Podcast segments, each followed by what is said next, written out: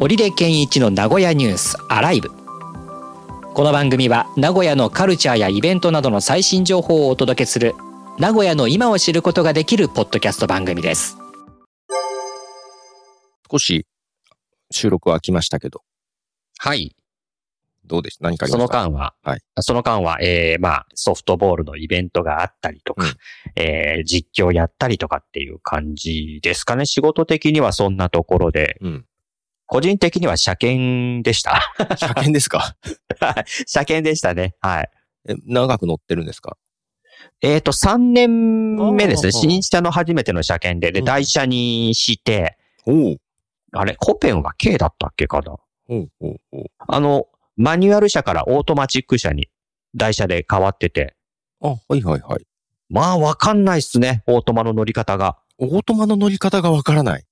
オートマの乗り方がわからない。今時珍しいで すね。っていうか、マニュアル車だったんですね。そうです。ずーっとマニュアルに乗ってて。で、こういった時にオートマに乗るんですよ。はい。だから、はい、だいたい、あの、台車とかで来るのがオートマなんで、今乗り方が時そうですよね。ね、そうないから、はよっぽどでないと。で、そんなん台車にしてたらね、マニュアル乗れない人、オートマ限定の人だったら乗れなかったりするから、うん多分ね、オートマ車が多いんでしょうけど、はい。一瞬パニクるんですよね。何をどうしたらいいのかって。うん。もう体が覚えてるんで、へえ。マニュアルだとクラッチ踏みながらブレーキ踏んで、えー、エンジンかけて、で、ギアをファーストに入れて、クラッチつなぎながらアクセルっていう、この左足と右足の、この、ほら、聞いて運るだび。けでわからないじゃないですか。あ、あ、ま、あれ本当に嘘あいやいや、まあ、 ほら私はわかりますけど、 本当に、そうか、今そういう感じなんだ普。通の人にとっては、なんかすごい難しいことしてるって感じになりますね。あれいや、逆にオートマの方が難しい。いやいやいやいやいや、オートマの意味ないじゃないですか。いやその辺のクラッチ踏むとかを全部オートマティックにやってくれることなんですから。あえ、だってあの、クラッチをもう、このひ左足がすごくお留守になっていて、左足が寂しがってんですけどね。使わなくていいんですよ。使わ、 あれもう左足のことを考えなくていいじゃないですか。左足はどこに置いとけばいいのみたいな。え、この一番左にあるブレーキのところ、フットブレーキ踏んでればいいのブみたいレなー。キ踏んじゃダメです。でしょ。だからその、フットブレーキの解除の仕方も、ああ一瞬戸惑って、え、これどうするのっていう。確かに最初、確かに最初フットブレーキを踏みたくなる時はありましたけど、うん。もうけあどのーずっとオートマに乗ってるんで、そうそうそうそう。マニュアル渡されたら多分、ちょっと考える時間。あー、か、なのかな。まあ、ま、乗ってる、あの、ね、期間がないとそうなるかもしれない。あと、パーキングブレーキね。あれも、あの、カチカチってこう、なんていうの、足で踏むやつなので、今の台車。そのパターンですね。その、そのパターンなので、それもなんか困って、これ、本当に台車に、じゃあこれでっていう風で、その、それ、今回当てがわれて、うん。うん本当に一瞬、え、どうやって解除するんだっけみたいな感じになりましたから。うんうん。そそのパターンはだけど私も迷うかもしれない。うん。 オートマ乗ってても普段。フットブレーキを、えーえーと、フットのそのパーキングブレーキを踏んで解除できるっていうね、タイプで。ね。あと今回も何回もやったな D ドライブに入れないで発信しようとしたこと。おー、えいや、本当なんだって、これが。ー、P ドライブに入れ、え、P、P、パーキングのままってことですかそうそう、パーキングのままにして、こおう、ーアクセル踏んで、ちょっと動かない。ああ、そうかそうか、これドライブに入れなきゃ、みたいなおー、えことも、さい最初はありましたよ。あの、台車に、こう、当てがわれて、最初の時に、えーど、どうだったっけ、みたいなことはあったりしてて。最初乗り始めた頃、D からニュートラルに戻さなきゃいけないのかってちょっと迷ったことありました。あー、あれ、ニュートラルなんであるんですかね、オートマンに。いや、そうなんですよ。そういえば。なねんで。あるんだろうと思って、最初戻さなきゃいけないのかなと思ったけど、いや、D のままでいいんですね、と思いながら。ねあれ、ニュートラルは、なんか車の機構上いるんでしょうかなねんか。マニュアルの今未だ感に覚だとなんか戻したくなるじゃないですか。うん。未だにあるから、あるあるある。あと、発進の時に、あの、セカンドギアですかあれに入れて発進っていうのはね、やりましあ、やるんですかた。まあ、加速しないんで。いや、 いいですよ。加速しなくて。D でいいです、ずっと。いや、やっぱりあの、すちょっと排気量の大きい車、1300ぐらいだったかなあの車からね、軽に変えると、やっぱ、踏んでも出ないんで。あー、出ないですけどね。うん。ベタ踏みしてもであと進まないみたいなね。そうそう、進まないから。で、後ろから来てる車をね、追い抜いてってっていうことで、こう、車線に入ろうとね、左車線に入ろうとしても、左に車がいるとそれを抜かなきゃいけないから。結構な、やっぱり、あーやっぱ出ないなと思いながら。よく普段、普通の人っていうか、ね、軽乗ってる人はこういう感じなんだ、みたいなう。んそうですうね。ん。ね。いや、だから逆にだからそういう、うんうんうん。煽らないであげてください。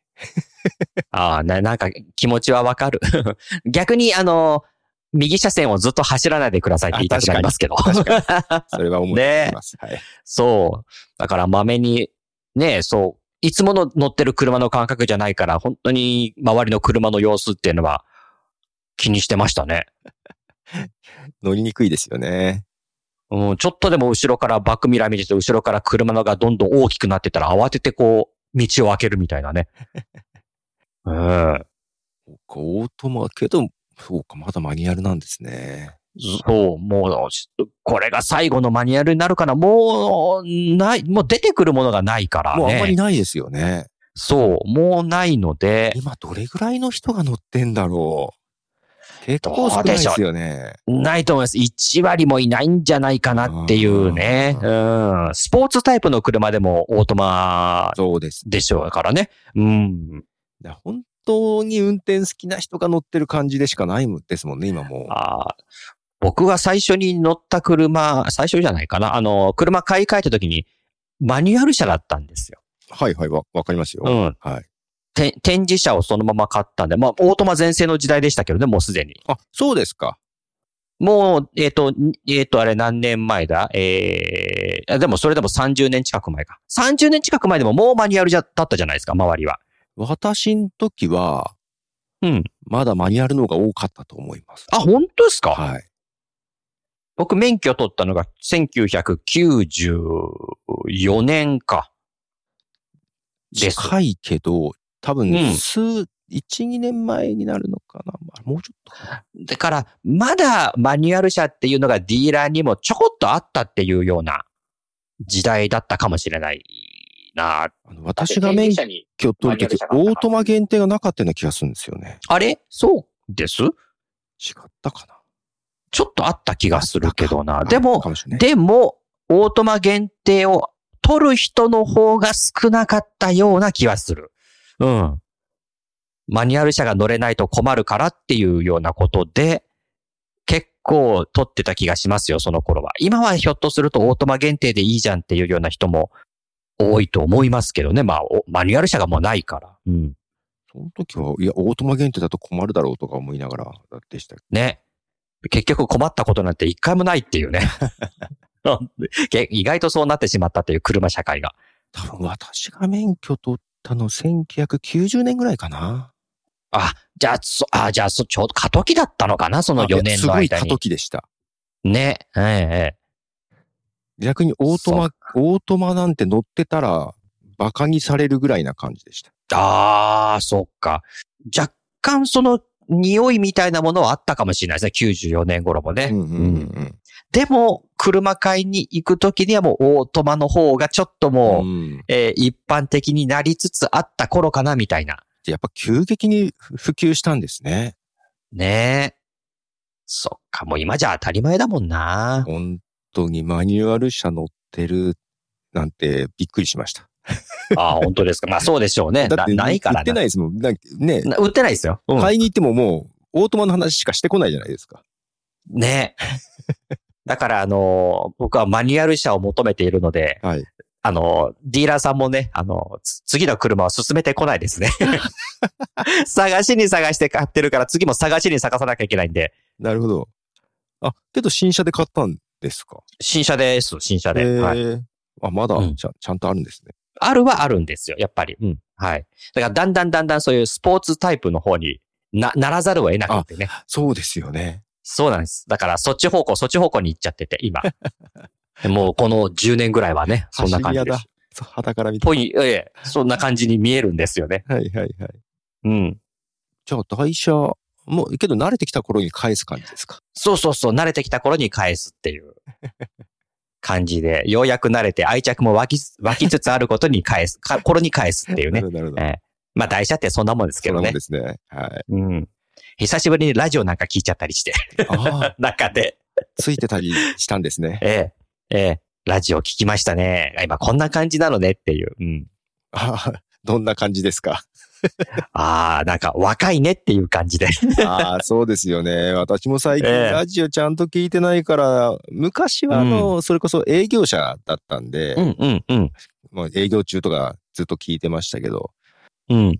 今、だからその頃の、まあ、パーソナリティというか、もう、ガラッと変わってますもんね。ね、はい結構若い人になっててね、こう、若い人なりにこう、なんとかリスナーに寄り添っていこうみたいなトークのね、うんうんうん。ええ、あの、テンションだったりしてるんで、なるほどね。ねえ、ララジオも若返ってるなっていう。うんうんうん。で、何やってるかっていうと、テレビの音声聞いてたりするんでね。今の車だったりすると。そうなんですね。うん、テレビの方に行っちゃってるんで。まあ、あまり見ないようにして、音声だけ聞そうくそうっていそうう感じ。。音声がね、機械、ね、あの、テレビついているんですけど。うんうんまああとは、ポッドキャストっていう、まあ、一応音声コンテンツの方が僕は馴染みがいっていうか、こう、こう、そうしでっすねとりくるんで。だから私もしっくりくるんでね。テレビあるんですけど、全然見ないです、私。ええ。うん。もうぜ全ま部あスマホですね。ねですね、スマホのポッドキャストになるから、結局そうなっていくんだなって。まあ、普通に音楽ですね。うんうんうん。いはい。